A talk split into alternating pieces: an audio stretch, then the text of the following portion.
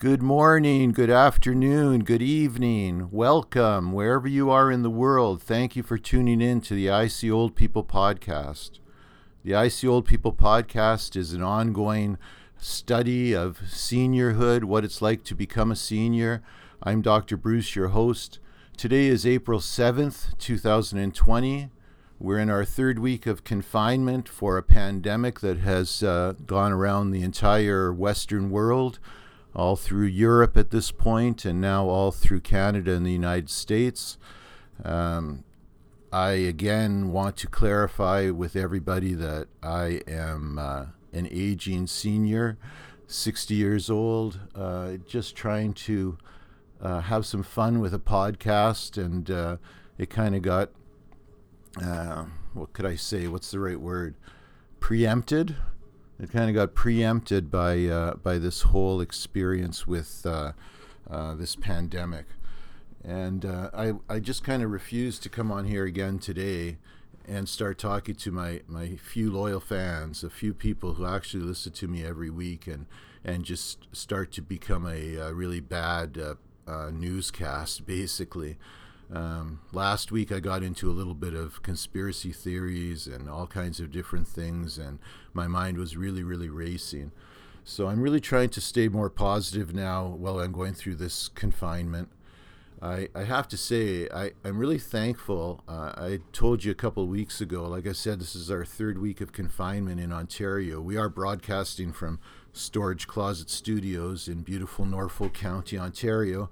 And uh, the streets, of course, were empty when I came in today. I, my office staff is working from home, so there's nobody. There has been nobody in this office now for close to three weeks, uh, so I can come in quite freely.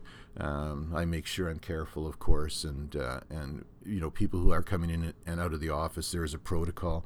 The entire mall uh, that we are in right here is in lockdown. Entire country. They actually closed the trails in uh, in our county. They closed the trails. People can't even go and walk outside. They they are discouraging people from even walking outside. It's a uh, it's actually a horrible time to be alive right now. So I'm not pleased with anything that's going on. I can't make heads or tails of it. I got to tell you though, I, I wanted to just get away from it, and I went through my box of, of things that I was going to use over time with the podcast. And what I was going to do over time was talk about different issues, you know, the accident that led to my PTSD, uh, uh, my career in healthcare, uh, you know, just different things. I saved all kinds of things. I wanted to talk about my father. I'd saved the eulogy that I had written for him when he, he passed away and I was going to read that. And anyway, I came across a couple of things that I had put in the box and I hadn't read in years and years. And uh, I want to read them to you today. It's going to be story time, okay?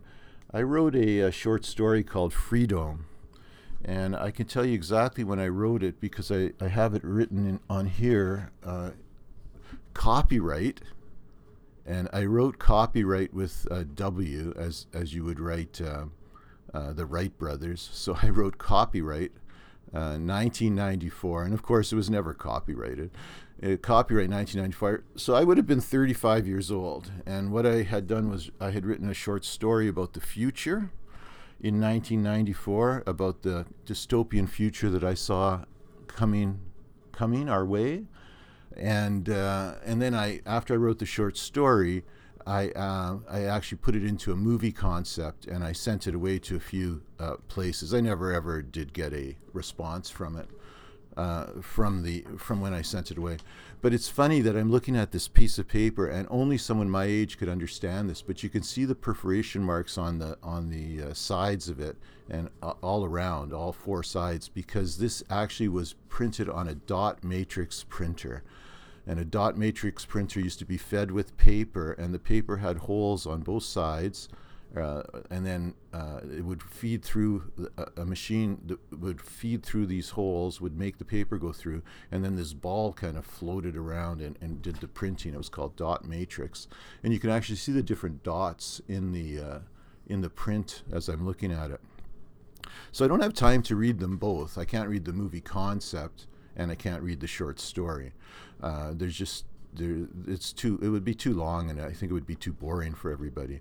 So anyway the movie concept was just kind of a summary of the uh, of the short story and uh, and now i have an exact date on it. so i was 35 years old.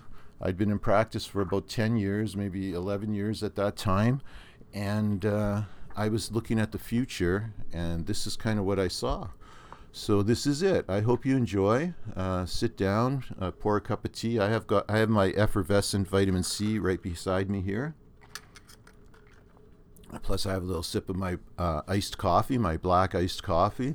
So uh, you are getting to know me and some of my habits. I like my iced tea, or and I like my iced coffee. Okay, so everyone just sit down and and enjoy, and then we'll have a real quick discussion after. I don't know how long this is going to take to read because I've never read anything on the podcast before uh, to this degree. Okay, so Freedome, written by Bruce Veltri in 1994. She couldn't believe that it was finally happening. She had known it was coming. She thought she was prepared, but the sheer emotion had overwhelmed her. The school was all that was left of him, and now she watched helplessly as security personnel sealed the front entrance. Workers began removing the sign, even as the first troops moved in to take the building. The authorities knew there would be no resistance. There never was. Naturops were an easy target. The vehicle containing her, her son Michael, and her two young daughters, Heather and June, smelled of diesel fuel. Its dark interior and stale air contrasted vividly with the brilliant afternoon sun.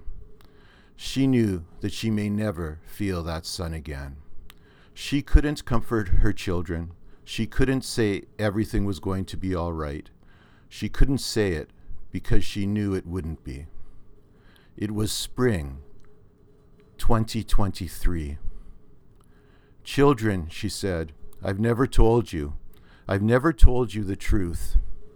She began to sob. We were all so happy here. Our life was so perfect. I never wanted you to know how ugly the world had become. I wanted to protect you from it. But this is it. They are going to take us from this place. This wonderful, beautiful life is over. Michael, who was 14, was eager to understand his mother's anguish. The girls only cried. She contained her tears and began. In the late 1990s, people began to become aware of the emergence of superbacteria. The overuse of antibiotics for over 50 years had advanced the bacterial world. The incidences were rare, but a general consensus was developing. Some governments tried to reduce antibiotic consumption in animal herds and in common illnesses. It was too little, too late. Heather and June looked out the window. They had never even heard the term antibiotics before. They were much more interested in the, f- in the men in the funny suits. Each window of the school was being boarded over. Large signs were erected with the word contaminated written in red letters. She continued. The incidents became more common. Then, in 2004, 22 kindergarten students in San Antonio, Texas died within one week of resistant strain of spinal meningitis. Not one antibiotic was effective. Those poor little children died one by one on national television.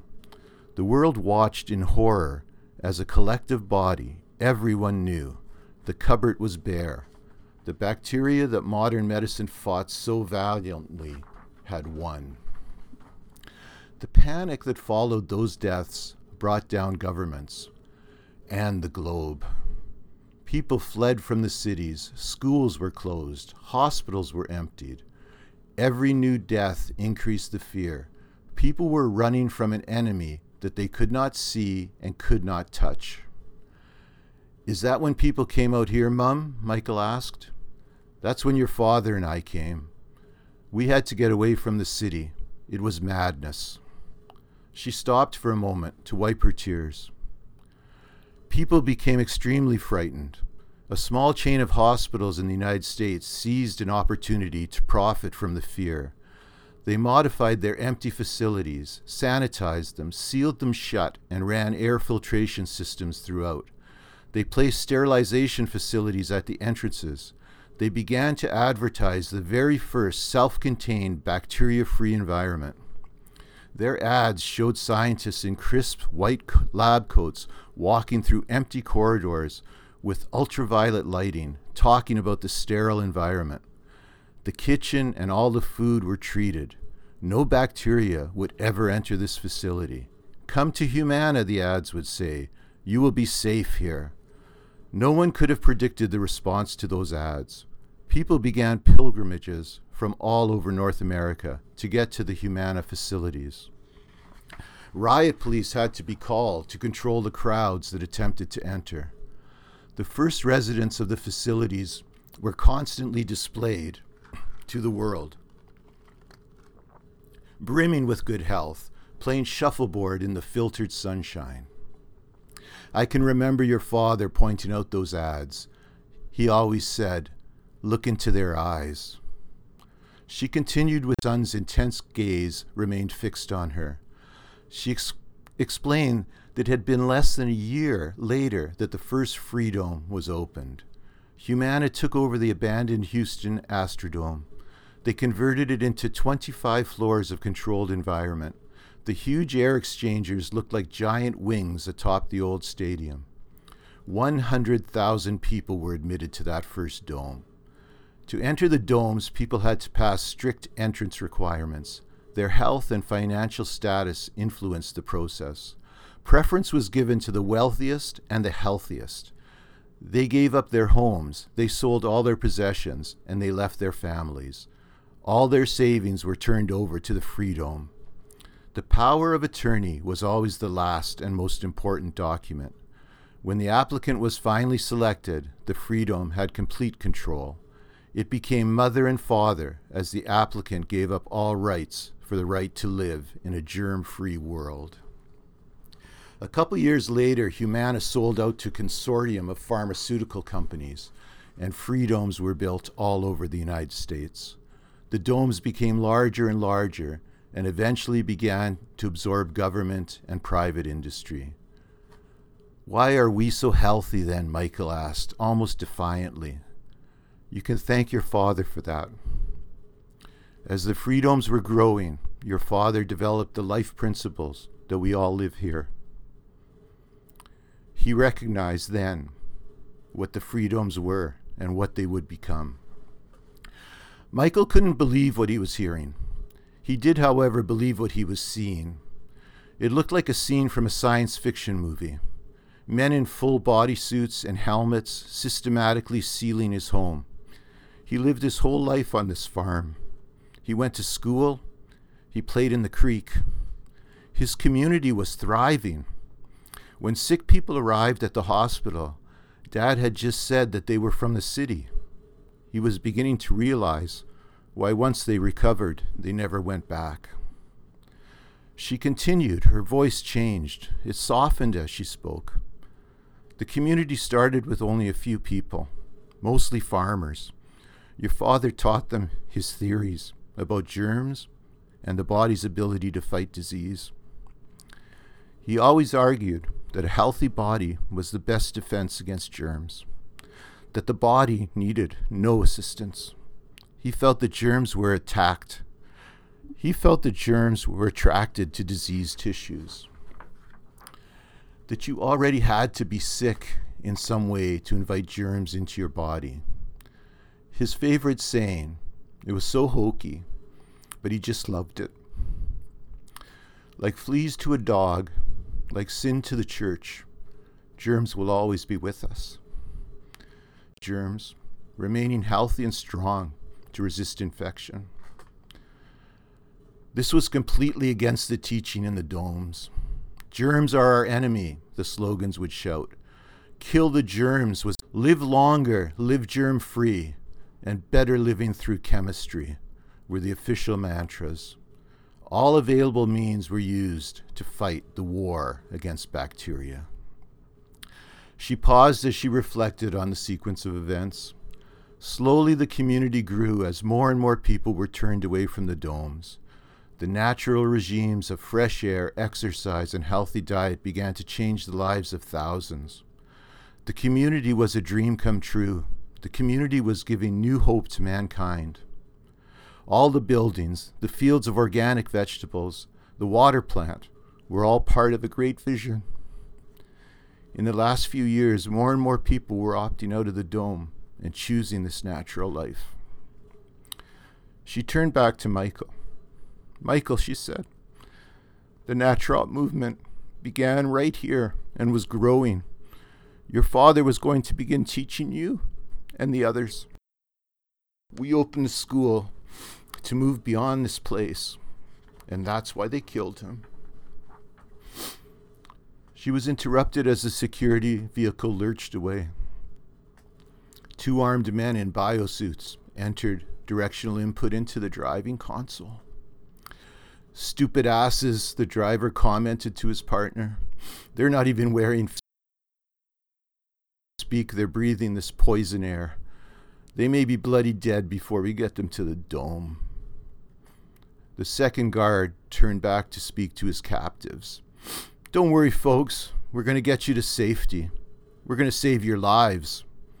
The guards laughed out loud as the truck raced towards the highway. Sorry, I got a little emotional reading that. But, uh, wow, you know, as I look around this dystopian world in 2020, I can't help but think that uh, so many things that I talked about in that short story are coming true right now.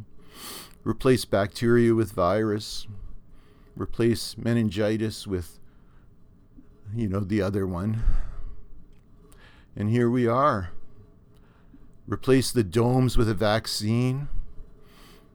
Everybody's given control, loss of personal rights. How could I have foreseen that? But I did. So I was 35 years old when I wrote that. I'm 60 years old now. And in those 25 years that have passed, I have seen the pharma machine, the medical machine, the industrial medical machine grow and grow and grow in power.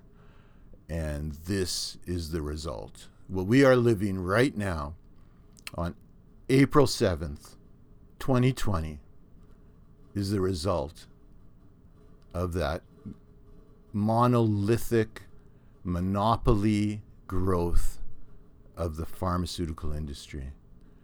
And we all have to get our collective asses in gear and we have to fight this thing because this is not the way this world is going to end up.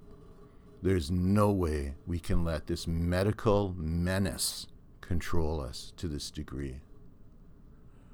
I want to note, because I have voiced this and put it on record that uh, we are in this together. Humanity is not a virus. We will overcome this. We will crush this medical system.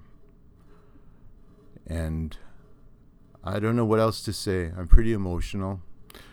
I if you stayed till the end, I love you. Thank you. I hope you enjoyed my story my dystopian story. I sent it to a few studios with my copyright thing. A couple of them sent it back unopened. I guess that was the protocol. Maybe some other ones read it. Maybe uh, maybe it became a blueprint because it sure scares the shit out of me when I read it. I hadn't read that in 10 years, and I pulled it out the other day and I uh, barely got through it. And again, reading it to you now, I barely got through it. So, um, well, let's digest that and enjoy that story. Um, Freedome. They, they never made it into a movie, they made it into real life. All right, so this is Dr. Bruce on the edge, three weeks into the quarantine. It looks like the internet's still working. I'm going to publish this episode right now. I'm sorry for any edits that aren't there, any oohs and ahs or okays. I know I say okay a lot. Uh, thank you for staying to the end. I love you, honestly. I'll talk to you next week. I'll see you, NT.